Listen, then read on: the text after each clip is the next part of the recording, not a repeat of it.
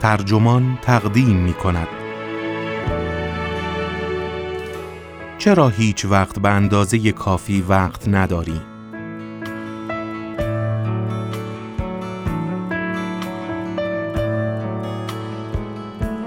تیتر یادداشتی است نوشته جو پینسکر که در آتلانتیک منتشر شده و وبسایت ترجمان آن را با ترجمه علی رضا شفیعی نسب منتشر کرده است. من داد به داد مهر هستم. این روزها شاید شلوغترین روزهایی باشد که آدمها در تاریخ تجربه می کنند. همزمان باید اضافه کاری کنیم.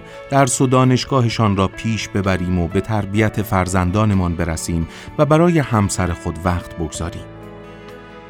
قبل ترها این همه نقش یک جا بر دوش آدمها گذاشته نمی‌شد یا اینکه انتظار نمی رفت همزمان در همه آن نقش ها نمره 20 بگیریم. این سرشلوغی باعث شده اغلبمان آخر روزها با دلهوره دهها کار نکرده و عقب افتاده سر روی بالشت بگذاریم. کارها را فهرست می کنیم و هیچ وقت موفق نمی شویم تعداد آنها را صفر کنیم. انگار همیشه باید یک سری مأموریت انجام نشده گوشه ذهنمان باقی بمانند. یکی از گلایه های ثابت قرن بیست و یکم است که زندگی امروز نسبت به گذشته پرمشغله تر است اما این موضوع در زندگی بعضی افراد حقیقی تر می نماید. به گفته لیانا سیر مدیر آزمایشگاه بهرهوری زمان در دانشگاه مریلند بسیاری از امریکایی هایی که شاغل، متعهل، بچهدار یا فارغ و تحصیل دانشگاهند نسبت به افرادی که چند دهه پیش همین جایگاه ها را داشتند بسیار بیشتر احساس زیق وقت می کنند. در این میان هم مادران شاغل و کارکنان شیفتی بیشترین فشار را تحمل می کنند. در کل حس مشغله ظاهرا چیزی همگانی نیست و نمی‌توان آن را به تمام جمعیت تعمیم داد. اما به گفته سیر دو موضوع باعث شدند بخش زیادی از مردم امریکا پر مشغله تر از سایرین باشند. اینکه امروزه شمار بیشتری از مردم کشور دارای نقش‌های اجتماعی ترکیبی یعنی کارمند، همسر و والد هستند و دیگر اینکه انتظاراتی که در هر یک از این نقش ها وجود دارد افزایش یافته است. سیر می‌گوید افزایش مشغله به این برمیگردد که هم حس می کنیم کار بیشتری روی سرمان ریخته و همین که باید تمام نقش ها را به بهترین شکل ممکن ایفا کنیم وگرنه فردی شکست خورده خواهیم بود. محل تلاقی تمام این بایسته های جور و جور در واقع جایی پیش پا افتاده ولی آشفته است. فهرست کارها. امریکایی ها سالیان سال چون این احساسی داشتند که کارهای زیادی روی سرشان ریخته اما در چند دهه اخیر گویا این حس شایع تر شده و شدت بیشتری یافته است. چون انواع کارهای جدیدی سر برآورده اند و انرژی ذهنی مردم با تغییرات اقتصاد مدرن به سرعت ته کشیده است. از نظر خیلی ها فهرست های انجام کار چه مکتوب و چه ذهنی امروز حالتی بی انتها پیدا کرده اند و رسیدن به پایانشان تصور ناپذیر است. شاید بسیاری از فهرست های کار واقعا به این دلیل طولانی شده باشند که کارهای بیشتری روی دوش افراد تلنبار شده است. کریگ لمبرت نویسنده در کتاب کار پنهان فعالیت های بی دست مزد و نادیدهی که روزتان را پر می کنند در سال 2015 توماری بلند بالا از فعالیت های رایج امروزی را برمیشمرد که پیشرفت های تکنولوژیک سه چهار دهه اخیر به آنها دامن زده‌اند.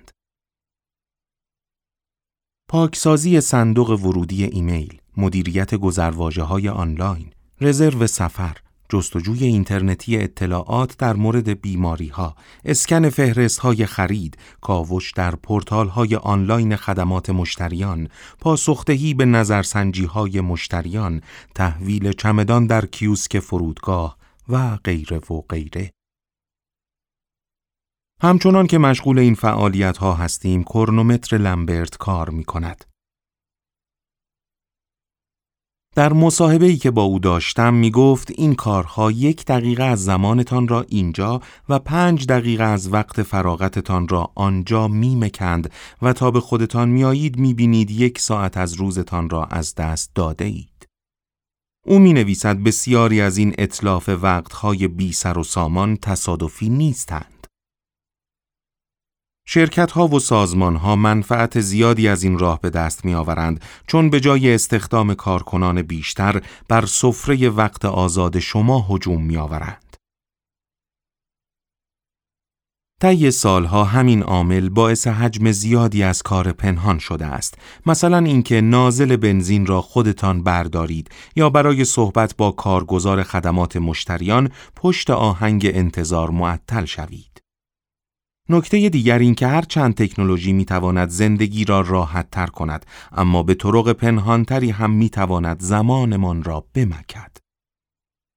لمبرت می‌گوید اخیرا می‌خواسته گردن بند شبتابی برای سگش بخرد تا بتواند پس از غروب خورشید هم او را به راحتی در مزارع اطراف پیدا کند. اولین موردی که اینترنتی سفارش داد به سگش نمی‌خورد.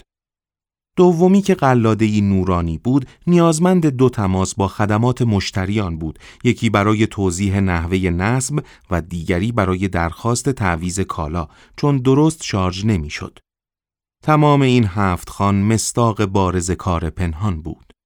بله این وسیله او را قادر ساخت هر وقت و هر جا دلش می‌خواست با سگش بازی کند اما خریدش بی جهت وقت زیادی گرفت. لمبرت می‌گوید پیش از روزگار خرید آنلاین و تکنولوژی چراغهای مخصوص سگ خیلی راحت حیوانش را بی هیچ استرسی به جایی می برد که نور بهتری داشته باشد. کار پنهان از یک جهت شبیه کار دستمزدی است اینکه به واسطه اینترنت می توانیم در هر ساعتی از روز آن را انجام دهیم و این اوضاع را بدتر می کند. لمبرت معتقد است بدین ترتیب وقت استراحت واقعی را نمی‌توان به آسانی جور کرد. حتی وقتی مشغول انجام کاری آنلاین نیستید باز هم ذهنتان را درگیر خود می کند صرفاً به این جهت که می توانید سراغش بروید. می‌گوید قبلا که مغازه ها هنگام شب تعطیل می‌شد حسی از آسودگی به آدم دست می‌داد. در معادله فهرست کارها، کار پنهان فقط به حجمی از فعالیتها دلالت می کند که افراد مجبور به انجامشان هستند. فضای ذهنی مردم برای انجام این دست کارها را نیز باید مد نظر داشت. این ایده است که انهلن پیترسن روزنامه نگار در جستار خود با موضوع کارزدگی مطرح می کند. کارزدگی نوعی خستگی و فرسودگی عمیق و بازدارنده میان نسل هزاره است و پیترسن آن را عمدتا به یک عامل نسبت می دهد.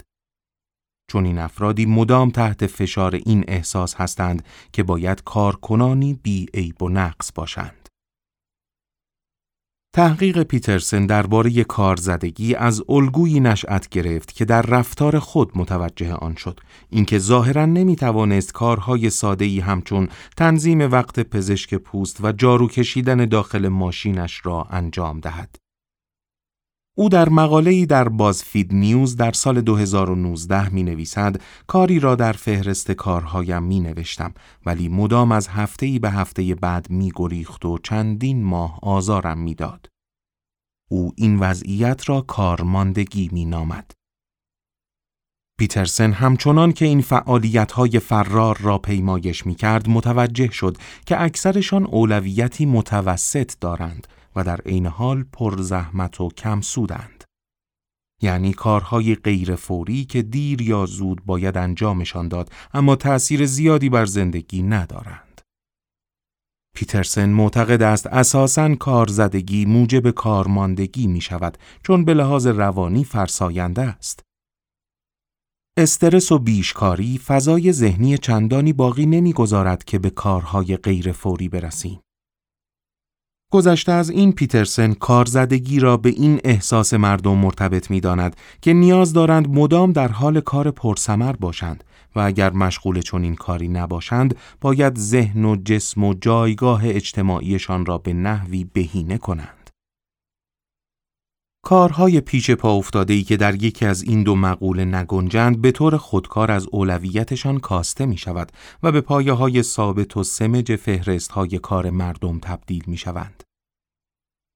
آنچه از نظر فرد دیگر ممکن است رفتاری بی سمر و مزر و البته عجیب به نظر برسد شاید با این توضیحات تا حدی روشن شود.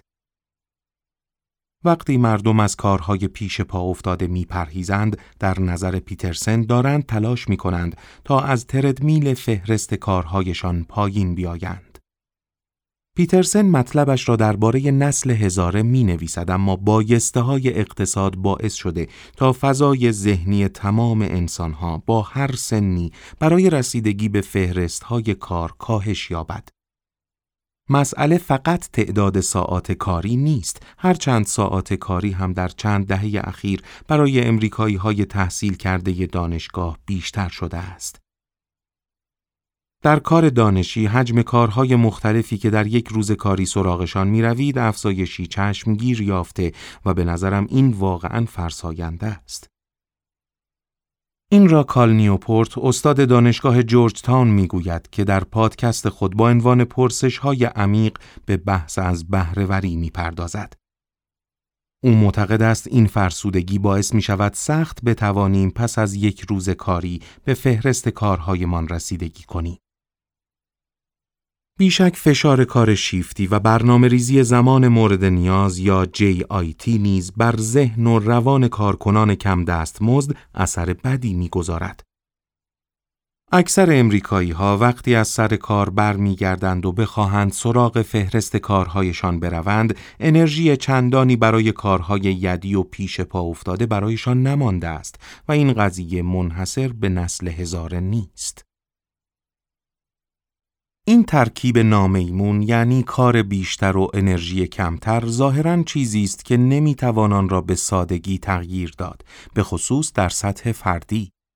پیترسن برای تسلی خاطر دست کم ریشه این فلاکت را شناسایی می کند اما نهایتا معتقد است که باید در زندگی خانوادگی و کاری امریکایی ها نوعی تغییر پارادایمی صورت گیرد. پادزهرهای اصلی کار پنهان و کارزدگی از جنس تغییر ساختار هستند اما با توجه به اینکه بسیاری از پیامدهایشان در حال حاضر گریز ناپذیرند شاید خود افراد هم بتوانند با بعضی کارها تحمل این وضعیت را تا حدی برای خود آسان تر سازند. بحث این نیست که صرفاً بهرهوری را با هدف بیشین سازی افزایش دهیم. موضوع این است که افراد چطور می توانند با دلهوره کمتر به فهرست های کارشان رسیدگی کنند. اولا اینکه چنین مشکلاتی ربطی به ماهیت فهرست کارها ندارد.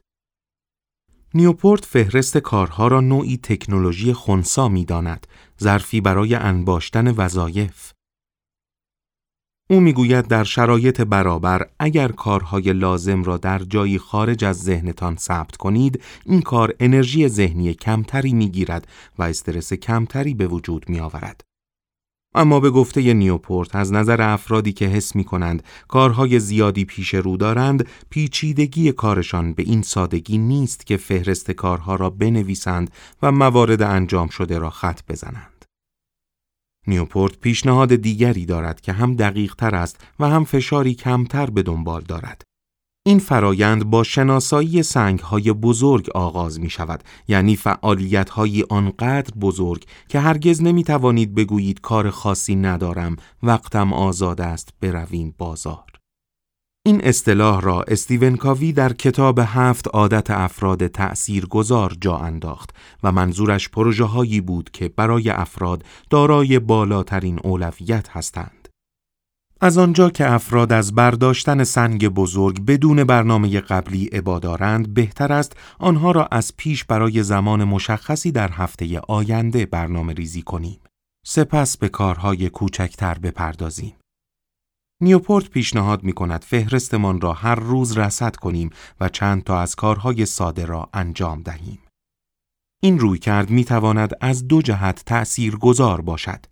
اولا به گفته نیوپورت برنامه ریزی پیشا پیش کارهای بزرگ زامن این است که آن کارهای بزرگ بالاخره انجام شوند. و ثانیا اینکه رصد روزانه باعث نوعی پیشرفت پیوسته می شود. پیله را می شکنید و هر روز کارهای مفیدی انجام می دهید که قطر قطر جمع می گردند و وانگهی دریا شود. لازم به تکرار است که بازارایی فهرست کارها مشکل کار پنهان و کارزدگی را حل نمی کند.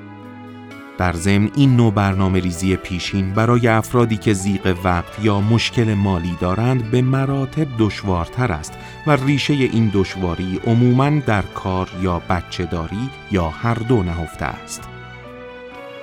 اما به جز تغییر سیاست ها و فرهنگ امریکایی شاید جزء معدود راهبردهای موجود باشد که با بکارگیری آن می توانیم یک بار دیگر انتهای فهرست کارهایمان را ببینیم.